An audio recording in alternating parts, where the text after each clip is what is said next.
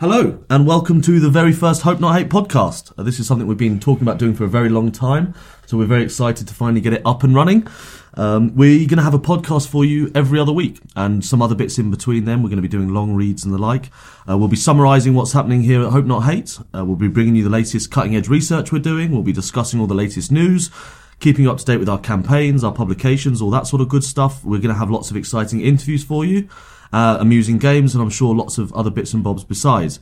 Uh, my name's Joe Mulhall. I'm the senior researcher here, and joining me each week will be Martin Patel, that's Martin with two A's, who's our digital director. Say hello, Martin. Hi there, that's Martin with two A's and no R. That is two A's, yeah. And also joining us each week is Hope Not Hate's journalist in residence, uh, Sophia Khan-Roof. Say hello. Hi, and mine is with a Y. There you go. We'll be giving you all the social media details later so you can follow us for more exciting content. So basically, each week we'll be covering kind of the topics that are in the news.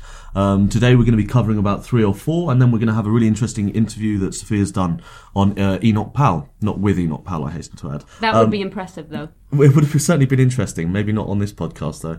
Um, so that will be coming up after that. But firstly, we're going to go over to Martin. To, well, what would you like to talk about this week? Yeah, um, big news uh, this Monday, which was that the last uh, B N P councillor has decided not to stand in this May's elections. Um, and that brings about the end of the B N P. And this is this is big news, you know. They they established themselves in the last couple of decades as the most successful extreme far-right party in British politics.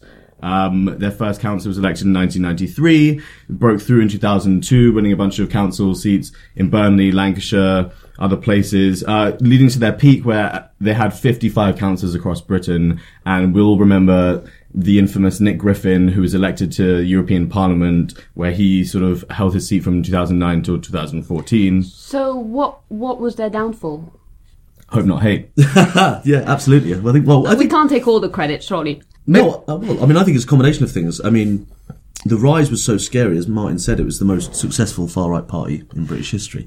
But um, in two thousand ten, I think, the anti-fascist movement really rallied. I think the mainstream political parties understood the threat better and really rallied against it.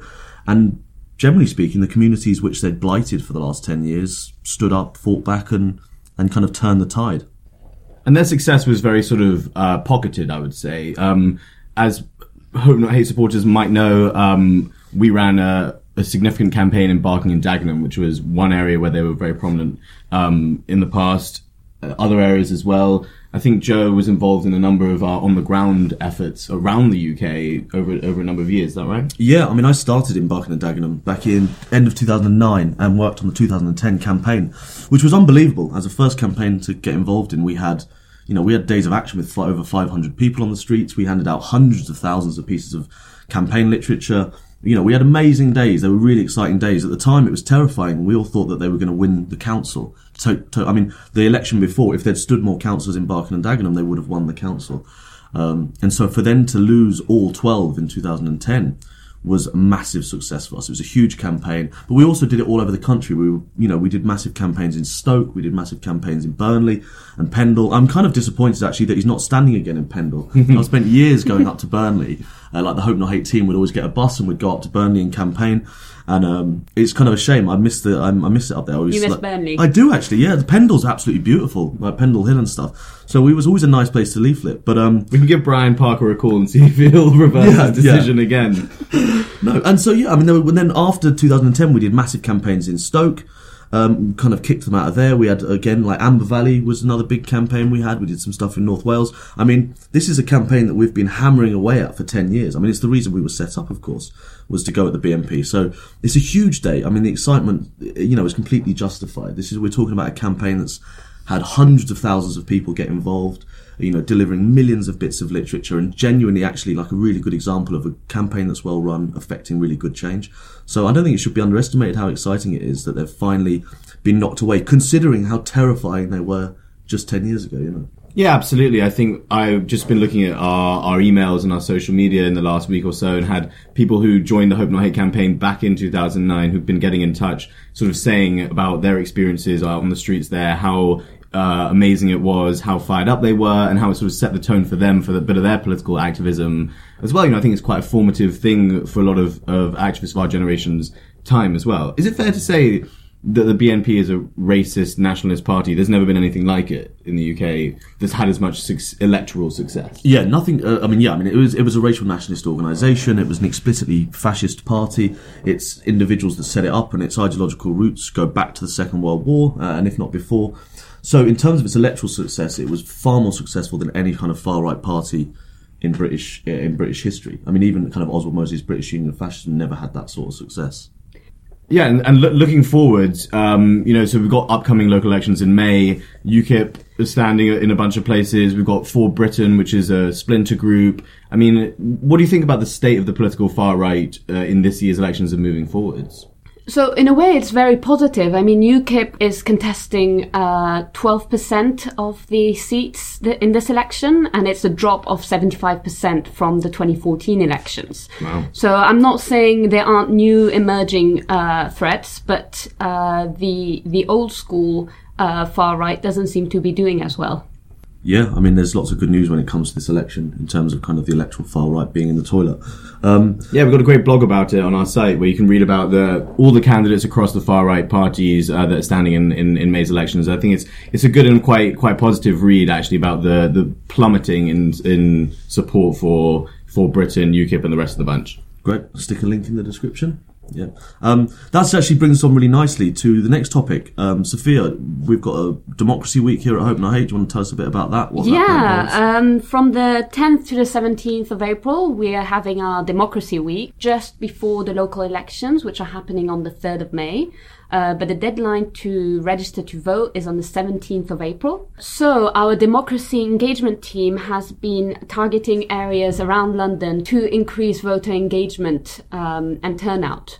Yeah, it's only five days to go to register to vote. So make sure anyone listening, you've done that. Everyone you know has done that. Joe, have you done it? I actually haven't registered to vote yet, no. Um, uh, that's not even me joking. But I, you I, will be I doing I it today. I, I will be doing it straight after this podcast. Um, how... Uh, Well, I, this sounds like it's a setup, but it's not. But how, how would I do it? Tell us, tell everyone how to register. Uh, well, you just have to go to a website. Uh, Martin, what was the website again? That's all I'm useful for. gov.uk forward slash register dash to dash vote. We'll stick it on uh, the episode description. It's all over Hope Not Hate social media. It's quick and easy. It takes about five minutes. And you do need your national insurance uh, number, but you can fill that out later. So even if you don't have it on you right now. And I mean, local elections are important, and they're the, the most underrepresented one, despite the fact that the most people can vote in it. I mean, E U citizens can vote in it for the last time until their Brexit status is resolved. Commonwealth, Irish, British citizens can all vote in this. I'm actually really glad we're we're talking about voter registration, because it's something that we've been doing for years, and it's kind of one of the underrepresented elements of our campaign. One of the reasons that a lot of these far-right candidates snuck through was often through massively low turnouts in, in, in certain elections. So that's why Hope Not Hate started looking at voter registration as a way to uh, as a way to combat the B N P originally. And um, I'm glad we're doing it, and it's been a really exciting campaign that we've been doing for a few years. We've been doing it with Ben and Jerry's, Ben and which Jerry's. Makes it even better because there's free ice cream involved for the people who register, of course. Absolutely, and you know, in uh, the beautiful weather we're having at the moment, who you know, ice cream's key. Well, you know, I think voter registration and ice cream lends itself to all kinds of great puns. I believe Ben and Jerry's have come up with "Don't get frozen out." Ha ha ha. Uh, but it's important. Despite you know, that, do register to vote. Look, look. I mean, it's important. People move house. Uh, you got to re-register every time you move. Um, It, it, it's a bit of a burden, and we're we're there to remind people. Um, we want people to participate. You know, the, people. I think it's easy to get confused. Local elections are May the third, but you got to register by the seventeenth of April. So it's not that confusing, is it? Let's be honest. Come on. There's two separate dates. Well, uh, Joe, you haven't registered. Oh, that's true. Yet. To be fair, I haven't registered you can't yet. Really. Yeah, that is fair enough. For those of us who don't know, and I'm I'm kind of just me included in that. Uh, what do local councils actually do? So every local issue you can think of, from libraries to crime reduction to old people. Looking after old people, I would say. Councils do. And looking after the high streets, you know. Maybe those two things go hand in hand. You know, it's it's real local issues, um, things that you wouldn't necessarily know uh, that councils were responsible for. It turns out they are. I mean, I think I've learned a lot through old people as well. Old people for one. And one thing to be aware of is that some uh, councils are trialling photo I D, so it's something to be aware of. The areas include Swindon, Bromley and Watford, and I feel like it might be something that, that's been imported from the U S, because they have quite a few states that require all sorts of uh, identification. And um, it's quite nasty in America, isn't it? I mean, it's about deregistering ethnic minorities yeah, sometimes. Yeah, and... Well, I mean, yeah, voter registration issues in the U S go back to Jim Crow days. Um, it's it's a major thing, and we're seeing a resurgence uh, on a state-by-state basis over in America now of them hardening the, the rules, creating uh, a significant lack of access to underrepresented communities. And that's really what our, our work is about, too. It's about minority groups, young people, the people who are traditionally underrepresented in all in all areas of government, and fighting back against the... the the techniques of, of of kinds of voter suppression that have been seen in the U S for, for years. And the U S students uh, on campus in London seem to be very much aware. They have uh, midterm elections in November. Oh, um, good stuff. I need to. We need to wrap it up there. So, I mean, the well, the, the takeaway is go and register to vote and don't vote for anyone horrible. Um, I'll let you decide who's horrible. Um, I wanted to talk very briefly. We've got a big report coming out today, so I thought I would uh, abuse the privilege of this podcast to, to talk about it. We've been working on it in the research team for quite a while. It's a, a new report called A New Threat, uh, Generation Identity, U K and Ireland. So it's about this relatively new far-right movement in the U K. It started or was launched kind of October last year as the U K branch of a kind of uh, a movement called Identitarianism, which is kind of goes back for, uh, comes out of France in about two thousand twelve. Uh, Generation Identity is a European far-right network, and uh, they've been setting up in the U K, and they've been placing a lot of time, effort and resources in getting off the ground here. So we thought it was time to do a report. We're getting it out today because tomorrow there's a big conference happening in London, which Generation Identity U K have organised, and it's got some of the big names from European identitarianism coming to London. We've got uh, Lorenzo Fiato from Italy, Abel Bodhi from Hungary, and of course Martin Selner, who some of you might have come across, who was banned. He's from Austria. He runs kind of, he's the de facto leader of Generation Identity.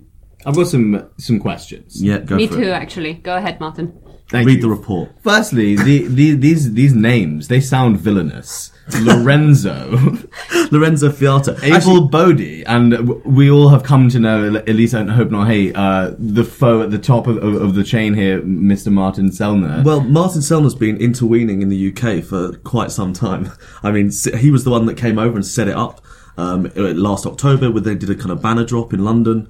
Uh, but of course, the government banned him. Whether or not these people get into the country is going to be the question. I mean, he's arriving tonight uh, in Luton Airport, and so it'll be interesting to see if they let him in. They didn't. The government refused him entry a few weeks ago when he tried to come in. Side note, Martin, you really think Martin sounds like a villain's name? Yeah, Martin with an R, crucial difference. Yeah. Um, yes, yeah, so what, what do we think about this? This uh, in terms of like, yeah, he's coming back to the U K just a few weeks after he was banned. Is it kind of uh, nobody knows whether or not he'll actually make it into the U K? Yeah, no, I mean it's it's kind of all, we're all kind of waiting to see really to see what the Home Office decide. And why do we care? I mean, this is not the B N P or U KIP. It's a, yeah, I mean it's a really good question actually. And it was one of the questions why we decided to do the report was around why we thought it was important. I mean, it's really important not to over-egg Generation Identity. They're still absolutely tiny in the U K. In terms of a far-right group, we're talking about a handful of activists, you know, fifty-odd activists maybe. But there is a few reasons that we think it's important and interesting. First of all, they're incredibly active. I mean, currently they're probably the most active far-right group in the U K. Since launching back in October, we've tracked about fifty-four separate actions. I mean, that ranges from a few people putting up a few stickers, to a banner drop, to study circles, to demonstrations. So they're incredibly active. They've been, a, and we're talking all over the U K. They're really big in, uh, you know, their main, main area is London and Manchester, but we've seen them in Portsmouth, Luton, Newcastle, Birmingham, Telford, you name it. They've also been, you know, Northern Ireland, they've been doing lots in Belfast and the like, so, and Scotland, they've seen them in Glasgow. So they're really active. And the thing that we're interested in them for is, first of all, they're not a kind of political party. So they're not going to set up and run for elections. They have what they call a meta, meta-political approach. So it's about changing the nature of society, changing culture. Uh, so they do things like hand out food to homeless people, which ostensibly sounds like a nice thing, but they what they call them is like warm pork suppers, which is, sounds disgusting. I wouldn't be allowed one of those. No. um, and But the whole point of that is, and they're, they're taking that from a kind of identitarian movement in France, which did the same thing, which was they put pork in it so that Muslims, homeless Muslims can't have the food. So there's kind of, they're very anti-Muslim. Um, the thing is, is they look very tech savvy. If you look at their website, it's great. It's the best, I would argue, the best website the far right in the U K has ever produced. You were very impressed, weren't you? I was impressed with it. I mean, it's, the branding's actually quite similar to ours, but but it's uh, the website's great. Um, Uh, then, but the problem is, is that kind of masks how extreme they are. Generation Identity's ide- ideology is actually really extreme. They call it ethno-pluralism, but in essence, it's racial separatism, it's ethnic separatism. Um, their policies have uh, kind of, they call it remigration, but it's actually about repatriation. They talk about lowering the standards of living for immigrants in the U K to the point where they leave, or actually forcibly removing them. So while they look kind of shiny and tech savvy, and they're quite young and uh, approachable, they're actually, their ideas are really extreme. So that's why we're interested. And in when they say immigrants, they mean like third generation immigrants? Well, they talk, what they talk about is ethno-cultural identity. So mm. they say it's a combination so of white. culture and ethnicity. So of course the ethnicity bit obviously involves a level of race, and that's the element. Correct me if I'm wrong, but I mean, a, a lot of these terms are new to me, not being a researcher. Um, they seem to have a problem with Muslims in Europe a lot. Uh, uh, yeah, yeah. I mean, yeah. I mean, their big thing is what they call like the Islamization of Europe. They see themselves as being kind of conquered by Muslims. That's why one of their big slogans is Reconquista, going back to kind of the Spanish Reconquista, when the Moors were based in Spain and the Iberian Peninsula. So their big thing, again, is about this war with Muslims, getting them out of Europe. And where are they most dangerous in Europe? Uh, the, the big branches are France, where it was set up, Austria, now with Martin Selner, Germany and Italy. They're the big four. They've got branches in other places. They've been setting up in Scandinavia. Denmark's got an interesting branch. Um, we've seen them in uh, the Balkans. I mean, they've, they've kind of been spreading really quickly. And this is the group, by the way, that did the Defend Europe mission last year that you might have seen. So this is when a bunch of them got together. They bought a boat, went into the Mediterranean with a view to stopping migrant rescue ships. Um, and we did a massive campaign about it against them. We kind of held them up. We got them stopped in the Suez Canal. We got them stopped again in Cyprus. We were kind of badgering them the whole way to try and stop them because we genuinely believe that they were putting lives at risk in the Mediterranean. So this is a really nasty bunch of people. Um, so check out the report. And, and the language thing you mentioned is interesting because um, we've actually produced a glossary of terms, what they say, what the terms they use, what they say it means, and what we what we what it actually means. So hopefully it'll be a really useful resource. But um, that report's out today. We'll put it in the link at the bottom. It's going to be online, and we'll be sharing it on our social media. So check it out. Please share it and send it around. Um, so I want to move on. Um, we've each week we're gonna, or every, each podcast we're gonna have interviews with interesting people. It's the fiftieth anniversary of Enoch Powell's kind of infamous Rivers of Blood speech, which he gave in Birmingham. Uh, the anniversary of that is coming up next week. So we're going to have a magazine special talking about lots of this stuff.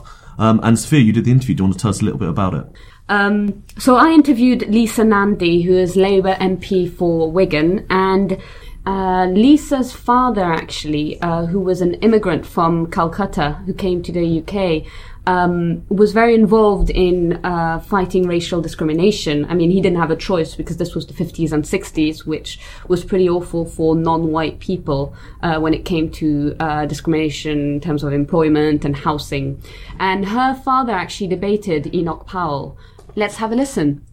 When did you first hear about Enoch Powell? Well, I um, grew up in Manchester in the um, nineteen eighties. Mm-hmm. Um, the reason that my family had moved to Manchester was actually because my dad was instrumental in setting up the Equal Opportunities Commission. He came to this country in the nineteen fifties from Calcutta, and um, immediately, as he tells it, uh, got involved in race relations, not through any sense of choice, but through a sense of obligation, really. The reality of life in Britain for immigrants, and particularly, as they were known then, coloured immigrants, um, was very stark indeed. When was um, this? He arrived, he arrived in the nineteen fifties and had a long history of activism in race relations. Later went on to work for Roy Jenkins to help draft the Race Relations Acts, um, and established the Runnymede Trust as part of that work. So Enoch Powell was a very familiar figure growing up in our household. In fact, Uh, my dad used to debate with him quite regularly on T V. Um, it was a very angry time growing up in Manchester in the nineteen eighties for all sorts of reasons, particularly the impact of the Thatcher government, but also because racism was a very prevalent reality in on the streets of Manchester at that time. Mm-hmm. Um, there were uh, riots in Moss Side when I was a young child, um, just a few miles from us, and running battles between uh, young people and the police. And so Enoch Powell was a very familiar figure to me from a very, very young age. I think what's really depressing when you look back at the Rivers of Blood speech is how familiar it is. Uh, when you listen to the discourse from figures like Farage today or a few years ago from Nick Griffin and members of the B N P, it's very, very similar. Um, the, the sentiments that they express, the tactics that they use in order to divide us. Um, mm-hmm. And one of the things that I think has really happened in the intervening years since that Rivers of Blood speech is that my generation in particular, I think, dropped the ball on the race equality struggle. What do you mean? I, I think there was a, you know, after the huge activism of the sixties and seventies, which established institutions like the Runnymede Trust, the Joint Council for the Welfare of Immigrants, uh, the Equal Opportunities Commission, we had several acts of parliament. I think there was a sense uh, amongst many people that actually we'd solved some of these problems. And the writer Afua Hirsch writes very well about this, I think, about colour blindness in Britain, um, mm-hmm. and the sense really that we've moved on from some of these problems. But actually what the research that Hope Not Hate has done has shown very strongly is that while economic uh, concern about immigration has fallen in recent years, cultural concerns, particularly around Islam, have risen quite mm-hmm. dramatically. And that says to me that we have an underlying problem that we simply haven't addressed or sufficiently even considered as part of the public discourse in recent years. Mm-hmm. And is, the, is that an issue in Wigan, a cultural one? Uh, I think the, the biggest challenge actually is how polarised attitudes have become, and I'd say that's as true in Wigan as it is in other areas across the country. Rob Ford at Manchester University uh, has written some quite interesting uh, analysis of O N S figures about how um, hardened attitudes have become on both sides. We're very, very separated in how we feel about immigration by age, by education, by class, mm-hmm. by heritage. And what that's created, uh, I think, is a, a difficulty for progressive politicians, because in recent years, I think what we've seen is an attempt to try and find some middle ground between those two. And as Rob has rightly said, what that has done is alienate both sides in that debate. I think the response from politics has to be much uh, dramatically different to anything that we've seen in recent years. Well, that was my next question, actually. What do you think could help now? Uh, so two things. First of all, it is a historical fact that concern about immigration rises in times of insecurity. And uh, in the run-up to the twenty fifteen election, I travelled across the country campaigning in marginal seats and wrote a piece later in which I argued that anxiety was now the prevailing sense of our times across both the working and middle classes. That's partly about economic insecurity, but it's also very much a feeling of powerlessness, I think, across the country. And people who feel that the things that they most value, whether it's time with families or work that pays well, that gives dignity and meaning to life, those things are increasingly under threat. Mm-hmm. And so the first response, I think, from politicians has to be to address those things. They are what the writer Jonathan Friedland called the oxygen that allows extremists to thrive. Um, but the second part of that, too, I think, is that we have to show some political leadership. We have to be very robust in the argument uh, that uh, a diverse culture is a good thing for Britain, and um, and not threatening but enriching, um, and push back against the prevailing argument of Farage and others that, it, uh, that a diverse community is the cause of the pro- very real problems mm-hmm. in people's lives. So are you talking about mainstream political rhetoric at the moment? Um, I'm, t- I'm talking about um, a, a lack of vision in this country, really, for a positive future for Britain and what binds us together. I think in... In recent years, what we've allowed to happen is a sense that uh, that we're pitted against one another, when, in fact, you know, the, I heard it expressed quite well years ago by the Conservative politician Damian Green, mm-hmm. when he, uh, it was a debate, I think, if I remember this rightly, it was a debate about the headscarf.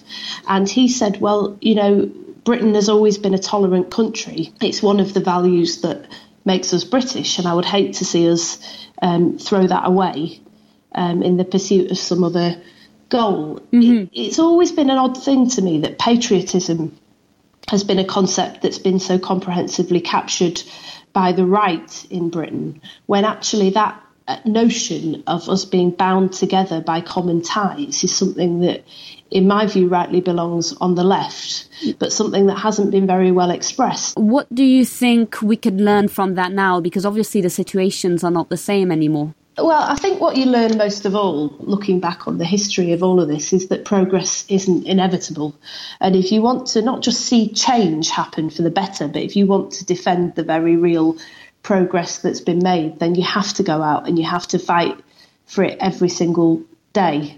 Uh, I mean, my dad's generation, I don't, for them, it wasn't really a choice about whether to get involved in race relations. You know, when you can't get letting agents to find you somewhere to live, yeah. when you, mm-hmm. uh, you know, when you walk into pubs that have a colour bar, when you mm-hmm. can't uh, get a job despite being a English literature graduate because you're told you haven't got a good enough grasp of the written language. Mm-hmm. It's it's such an everyday reality yeah. that you have no choice. But for my generation, the, the great benefit that people uh, like him and his generation gave me uh, is something that the writer Ta-Nehisi Coates talked about in his recent book in America. It was the luxury of not having to be defined by our race. So when I was elected in two thousand ten to Parliament, I was able to talk about a whole variety of issues, foreign policy, economics, children's services. I, I was able to choose in a way that my dad's generation weren't. But I worry now when I look at what is happening across this country that there are a generation for whom those choices are simply no longer available. And that's something that I think that we need to step up and address. We don't have their issues anymore. We there are some things that are unacceptable to say when it comes to racism. But on the other hand, uh, Enoch Powell's words are in mainstream, um, are, are in the mainstream in a certain sense with Farage and some other politicians. I mean, I, I think where you draw courage and, and, and confidence from is, uh, in my, in my experience of living and bringing up my family in Wigan, Um, and feeling and seeing very strongly the warm response that refugees get in a town like ours, even where it's quite a new phenomenon, mm-hmm. and how well people respond when they're given the ability to do so. Just to give you one example, we recently had a, um, a decision by Serco to place uh, huge numbers of young male asylum seekers into a hotel in a small village on the outskirts of my constituency without any warning. Most of those young men came from a variety of African countries. They immediately looked very different. The village felt very different, and people had no idea why they were there. Within about twenty-four hours, we had far-right organisations travelling from across the country with swastika banners trying to whip up hatred on social media, and real concern from members of the community who wanted to understand what was happening, why they were there, you know, and wanted answers to some of the questions that had been posed about safety and security and uh, the future for this village. Um, when we empowered that community with knowledge, with an understanding of what was happening, with uh, the answers to some of those questions, the response from the community was absolutely overwhelming. And in fact, we launched an appeal to help refugees a couple of weeks later. And within two weeks, we had thirty-six thousand bags of donations across Wigan. Uh, we had churches preaching sermons about tolerance, and, and we had members of the public visiting the hotel in order to try and offer their support and and their solidarity, really, with what people had been through. And it says to me that when you empower people, uh, when people feel confident, when they feel in control about what is happening in their own lives and their own communities, the response is very, very different. And that's why, um, despite many, many attempts, the far right have never really been able to get a foothold in towns like mine. It tells me that there is a very, very decent, very sensible, very committed majority in this country. But the job of politicians is to make sure that they have the space and the power and the confidence in, to make good choices, um, and for that decency to be expressed.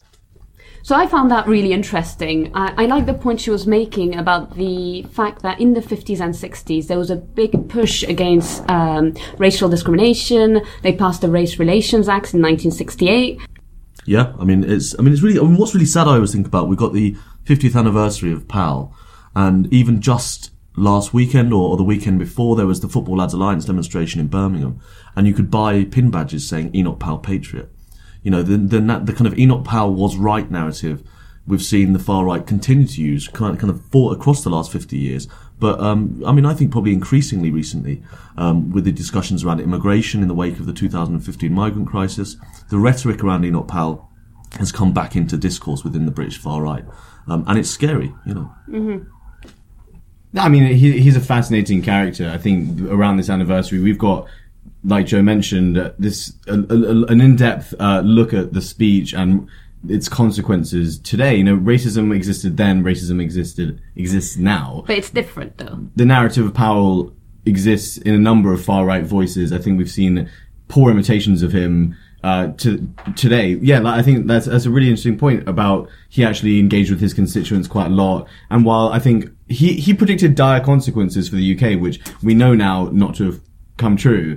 Um, but he also ide- worked in and around different communities, uh, immigrants from lots of different backgrounds, and identified the the fractions and the tensions that existed then and, and continue to, to face our society. I think it's just how we approach things, right? And and the Enoch Powell Patriots that you described, Joe, we, we fundamentally disagree with, with their approach to dealing with uh, important and difficult issues like immigration.